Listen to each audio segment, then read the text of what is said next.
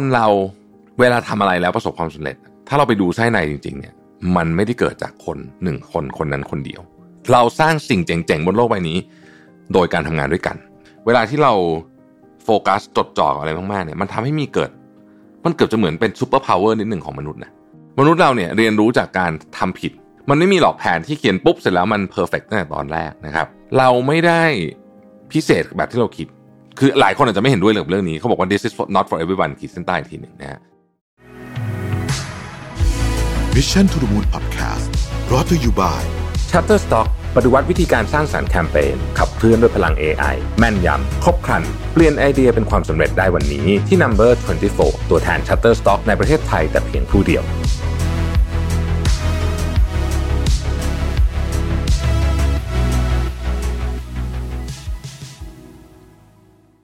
สวัสดีครับยินดีต้อนรับเข้าสู่ Mission to the Moon Podcast นะครับคุณอยู่กับโรบิทานุสาหะครับ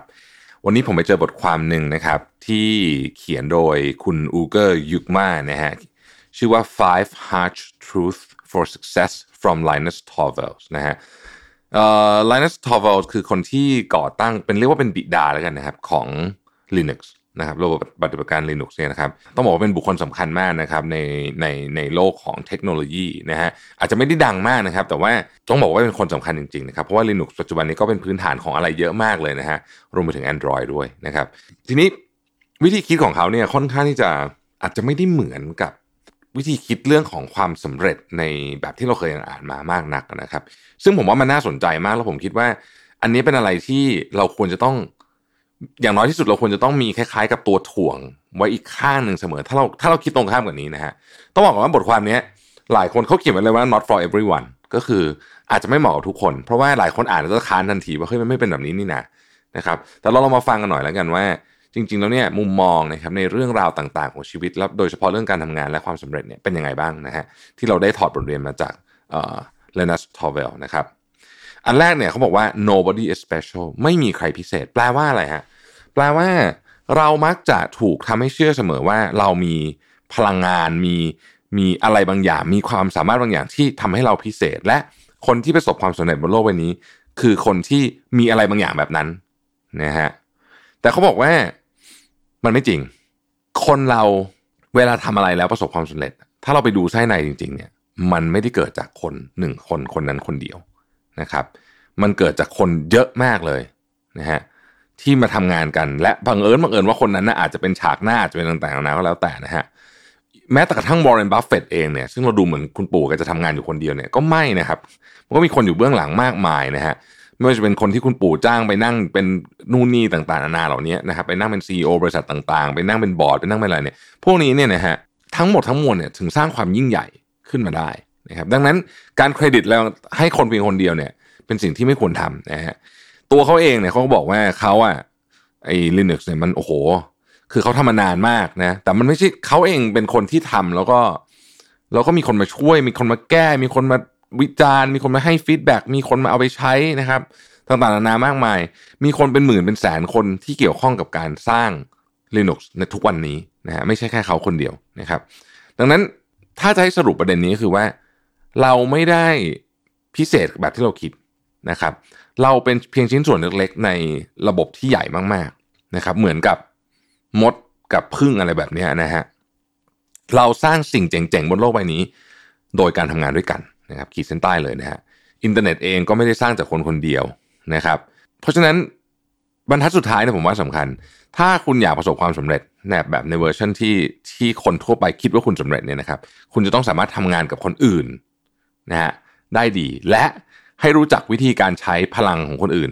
เพื่อจะมาช่วยในงานของคุณให้ได้ในที่นี้ไม่ใช่ไปเอาเปรียบเขาแต่หมายถึงว่ารู้จักการใช้จุดแข็งคนอื่นที่มาเสริมในตัวโปรเจกต์นั้นให้คุณจัดการได้นะครับไม่อย่างนั้นเนี่ยคุณก็จะเหมือนกับบัสไลท์เยียร์จำบัสไลท์เยียร์ได้ไหมตอนอันนี้สปอยนิดหน่อย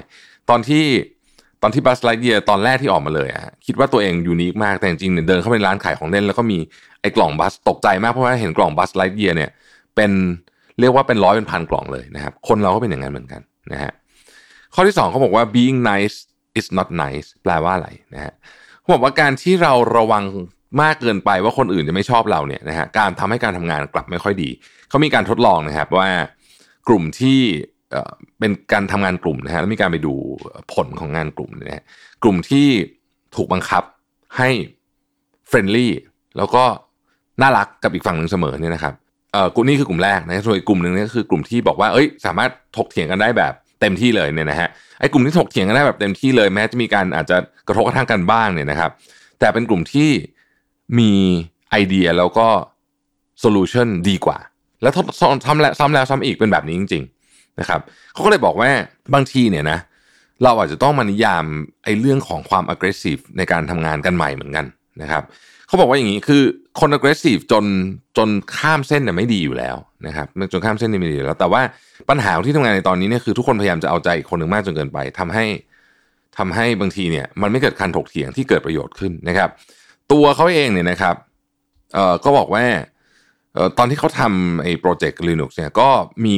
กับทีมกับคนที่ทำงานกับเขาเนี่ยก็มีการถกเถียงกันเยอะมากเลยนะครับบางเรื่องเขาโอ้โหแบบหน้าดำหน้าแดงกันเลยเนี่ยแต่เขาเชื่อว่าการที่ Linux เนี่ยแข็งแกร่งได้แบบนี้เนี่ยนะก็เพราะว่ามันถูกบทขยี้แบบชนิดที่เรียกว่าแบบเต็มที่เลยเนี่ยนะฮะก็เลยได้ผลงานที่ดีออกมาแบบนี้นั่นเองนะครับข้อที่3ก็ goals ideas are all lies นะฮะแปลว่าอะไรนะฮะทั้ง goals เป้าหมายและไอเดียเนี่ยบางทีมันเป็นเหมือนกับคำโกหกหรือเปล่าประมาณนี้นะครับก่อนอื่นต้องพูดเรื่องนี้ก่อนนะฮะเขาพูดถึง survivorship bias นะครับผมเชื่อว่าหลายท่านอาจจะเคยอ่านเรื่องนี้นะฮะก็คือว่าในช่วงสงครามโลกครั้งที่2เนี่ยนะครับมีนักวิจัยจากกองทัพเรือของสหรัฐเนี่ยนะฮะก็ศึกษานะครับดูไอ้เครื่องบินนะฮะที่ไปลบมานะฮะแล้วก็ดูว่าเฮ้ยตรงไหนมันถูกยิงเยอะที่สุดก็บริเวณปีกนะฮะตรงแล้วก็ปลายหางอะไรเงี้ยถูกยิงเยอะที่สุดนะฮะก็บอกว่าเฮ้ยถ้างั้นตรงนี้เนี่ยพอถูกยิงเยอะที่สุดใช่ไหมเราก็ต้องใส่คล้ายๆกับว่าเกราะเพิ่มให้มันตรงนั้นนะครับแต่ว่าอย่าลืมนะว่าใส่เกราะเพิ่มเนี่ยมันเพิ่มน้ำหนักนะเพราะฉะนั้นจะใส่ตรงไหนต้องคิดดีๆนะครับแต่ว่าเฮ้ยตรงนี้ถูกยิงเยอะก็ใส่เกราะเพิ่มตรงนี้แต่อับราฮัมวอลต์เนี่ยบอกว่าเฮ้ยคุณต้องทำตรงข้ามนะครับเพราะอะไรอับราฮัมวอลต์นี่เป็นนักคณิตศาสตร์แล้วก็นักสถิติชาวฮังการีนะฮะเขาบอกว่าอย่างนี้คือเรื่องนี้ง่ายมากเลยเครื่องบินที่กลับมาเนี่ยนะฮะคืออันที่มันรอดนะครับมันแปลว่าแบบนี้ต่างหากมันแปลว่าเครื่องบินแม้จะโดนยิงตรงนี้มันยังรอดอยู่นะฮะเพราะฉะนั้นไอ้ลำที่ไม่รอดกลับมาเนี่ยคือมันต้องโดนยิงที่อื่นใช่ไหมมันถึงไม่รอดกลับมาดังนั้นเกราะต้องใส่ตรงที่ไม่ถูกยิงนะครับซึ่งฟังดูแล้วมันขัดกับความรู้สึกเรามากเลยใช่ไหมแต่พอเราไปนั่งพิจารณาเรื่องนี้ดูดีๆจริงๆอ่ะเขาบอกว่านี่แหละคือ survivorship bias คือเราเอาคนเฉพาะที่รอดมาดูแล้วก็แบบเฮ้ย analyze เฉพาะคนที่รอดโดยใช้ลอจิกของทั้งหมดรวมของการไม่รอดด้วยนะฮะเพราะนั้นมันก็เลยกลายเป็นแบบนี้จริงๆแล้วเนี่ยสิ่งที่อับราฮัมวอลต์พูดเนี่ยผมว่าถูกเลยนะคือเวลาดูเครื่องบินอ่ะแล้วเขาก็ทำอย่างนั้นจริงๆนะครับปรากฏว่าเครื่องบินรอดกลับมาเยอะขึ้นใช่ประเด็นคือเขาไปเสริมตรงจุดที่ไม่ถูกยิงจริงๆแล้วเครื่องบินก็รอดกลับมาเยอะขึ้นนะฮะประเด็นก็คือว่าเรื่องนี้มันสอนให้เรารู้ว่าเรื่องเป้าหมายเรื่องความสำเร็จเรื่องวิชั่นอะไรเงี้ยนะครับมันเป็น byproduct ของ survivorship bias นะฮะคือเราเห็นคนที่สำเร็จเราก็มาดูว่าเฮ้ยเขามีเป้าหมายไงเขามีวิชั่นยังไงนะครับคนเหล่านั้นบางทีก็อาจจะไม่ได้คิดตอนแรกซ้ำแต่พอมีคนมาถามก็ต้องคิดอะไรสักอย่างขึ้นมานะครับก็มีเหมือนกันนะฮะซึ่งน่าสนใจมากก็คือว่าพอเราดูอย่างนั้นปุ๊บเราก็เลยถอดแมปตัวอย่างนั้นแต่เราไม่ได้ไปดูคนที่ไม่สำเร็จมันเลยมีการไบแอสสูงขึ้นเหมือนกับกรณีเครื่องบินเนี่ยนะฮะถ้าเขากลับไปเอาเครื่องบินลำที่ถูกยิงตกมาด้วยซึ่งเอามาไม่ได้เพราะมันอยู่ดินแดนข้าศึกเนี่ยถ้าลำที่ถูกบินตกมาด้วยแล้วมา analyze ด้วยกันทั้งหมดสมมติส่งไป100ลำเนี่ยแล้วเก็บอันที่ตกบินถูกยิงตกมาด้วยกลับมาได้รวมทั้งหมด100ลำแล้ววิเคราะห์เนี่ยจะไม่เป็นแบบนี้แน่นอนนะฮะเหมือนกันนะครับ survivorship bias นะครับ Linus Torvalds บอกว่าเขาอ่ะไม่มี vision นะหรือว่า5 year plan อะไรไม่มีนะฮะเขาบอกว่าเขาเจอปัญหาเขาแก้ปัญหามันนะครับแล้วก็จะหาวิธีการแก้ปัญหาที่ดีขึ้นเขาไม่มี vision แต่สิ่งที่เขามีคือ system นะครับ system สำหรับ problem solving แล้วก็ seeking better problem solving ก็คือระบบที่จะหาการแก้ปัญหาและการแก้ปัญหาที่ดีขึ้นหลังจากแก้ปัญหานึงไปแล้วพอเราจะรู้ว่าจะแก้ปัญหาดีขึ้นได้ยังไงนะครับเขาใช้เรื่องนี้มา25 ปีแล้วก็นี่คือสิ่งที่อยู่เบื้องหลังความสำเร็จของ Linux นะฮะข้อที่4คือเขาบอกว่า there's no intelligent design นะครับไม่มีดีไซน์ไหนที่ออกมาแล้วแบบเจ๋งคือแผนการที่แบบเทพมากๆไม่มีมนุษย์เราเนี่ยเรียนรู้จากการทำผิดทั้งสิ้นแล้วก็ ค่อยๆทดลองค่อยๆทำผิดค่อยๆทดลองค่อยๆทำผิดนะครับสำคัญคืออย่าทำผิดเรื่องเดิมแค่นั้นเองนะฮะเราเรียนรู้จากสิ่งที่ผิดแล้วเราก็จะเติบโตขึ้นไปเรื่อยๆนะเขาบอกดูอย่างญี่ปุ่นสิญี่ปุ่นเนี่ยนะสมัยก่อนเนี่ยบ้านที่ญี่ปุ่นเนี่ยนะครับเขาจะสร้างหลังเล็กมากเพราะว่าพอสร้างตึกใหญ่ๆปุ๊บเนี่ยหรืออาคารใหญ่ๆปุ๊บเนี่ยเจอแผ่นดินไหวที่ก็เรียบร้อยเลยแต่สิ่งที่วิศวกรญี่ปุ่นทำก็คือว่าเขารู้ว่ามันต้องมีวิธีเพียงแต่ว่าจะทำยังไงให้มันสามารถที่จะทดสอบไอเดียได้เขาก็เลยสร้างโลกจำลองขึ้นมาหรือว่าแผ่นดินจำลองขึ้นมาแล้วก็สร้างแผ่นดินไหวจำลองแล้วก็เนี่ยเทสไปเรื่อยๆว่าตึกแบบไหนดีก็ทดลองไปตอนแรกก็ไม่รู้หรอกจะทำไงดีก็ทดลองไปจนกระทั่งไอ้ตึกใหม่ๆของญี่ปุ่นเนี่ยมันก็แข็งแรงขึ้นจนวันนี้เรียกได้ว่าญี่ปุ่นเนี่ยเป็นประเทศที่มีตึกที่แข็งแรงที่สุดในโลกก็ว่าได้นะครับวิธีเรื่องนี้กับการ develop ของก็เหมือนกันทุกอย่างเนี่ยก็จะต้องถูกทำแบบนี้คือทดลองนะเก็บ feedback ทำไปเรื่อยๆมันไม่มีหรอกแผนที่เขียนปุ๊บเสร็จแล้วมัน perfect ตั้งแต่ตอนแรกนะครับข้อสุดท้ายครับเขาบอกว่า distraction are potential killers นะฮะเขาก็พูดถึงว่าสมัยนี้นะคนเนี่ยย้ายงานกันบ่อยนะฮะอย่าง software engineer Silicon Valley เนี่ยก็ย้ายงานกันทุกต่ำกว่า2ปีนะฮะคือนับกันเป็นเดือนนะครับอย่าง Uber เนี่ยsoftware engineer เฉลี่ยเนี่ยอยู่10เดือนนะครับ Dropbox 12เดือนนะฮะ Google อยู่17เดือนนะครับ LinkedIn อยู่18เดือนนะครับอะไรดีอ่ะ PayPal 21เดือนนะฮะอะไรอย่างเงี้ยนะครับทีนี้เขาบอกว่ามันเป็นวัฒนธรรมไปละเพราะว่าตอนนี้เนี่ยนะฮะคนมันเปลี่ยนงานกันบ่อยแต่ว่าในสาย software engineer เนี่ยเขาบอกว่า2อย่างนะครับอันที่1ก็คือว่ามันเป็นเรื่องของว่ามันเป็นค่านิยมว่าแบบทำอันนี้เสร็จแล้วก็เปลี่ยนไปทำอย่างอื่นมันช่วยเหมือนเพิ่มมูลค่าของตัวเองไปเรื่อยแล้วอันที่2คือเรื่องตัวเงินเองเลยก็คือ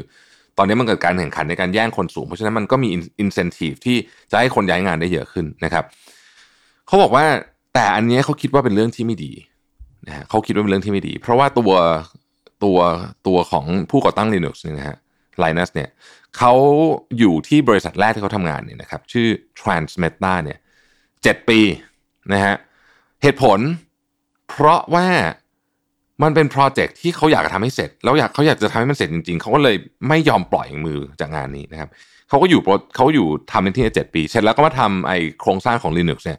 ย25ปีนะฮะ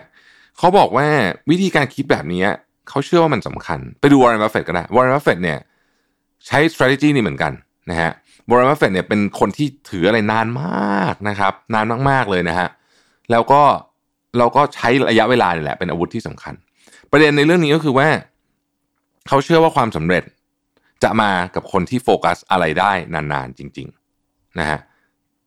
ไม่ใช่กระโดดจากที่หนึ่งไปที่หนึ่งเขาคิดว่าการโฟกัสเนี่ยเป็นพลังที่สำคัญมากๆการโฟกัสบวกกับเวลา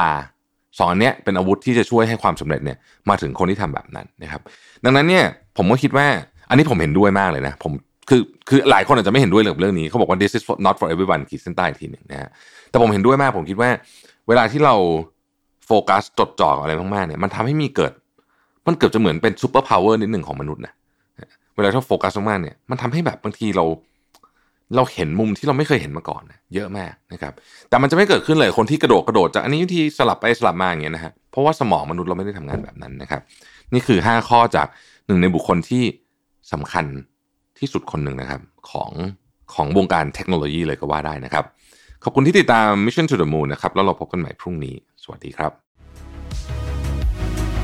Mission to the Moon Podcast Presented by Number 24 ตัวแทน Shutterstock ในประเทศไทยแต่เพียงผู้เดียวให้ทุกการใช้งานลิขสิทธิ์เป็นเรื่องง่ายสร้างสรรค์ด้วยความมั่นใจ It's not stock, it's Shutterstock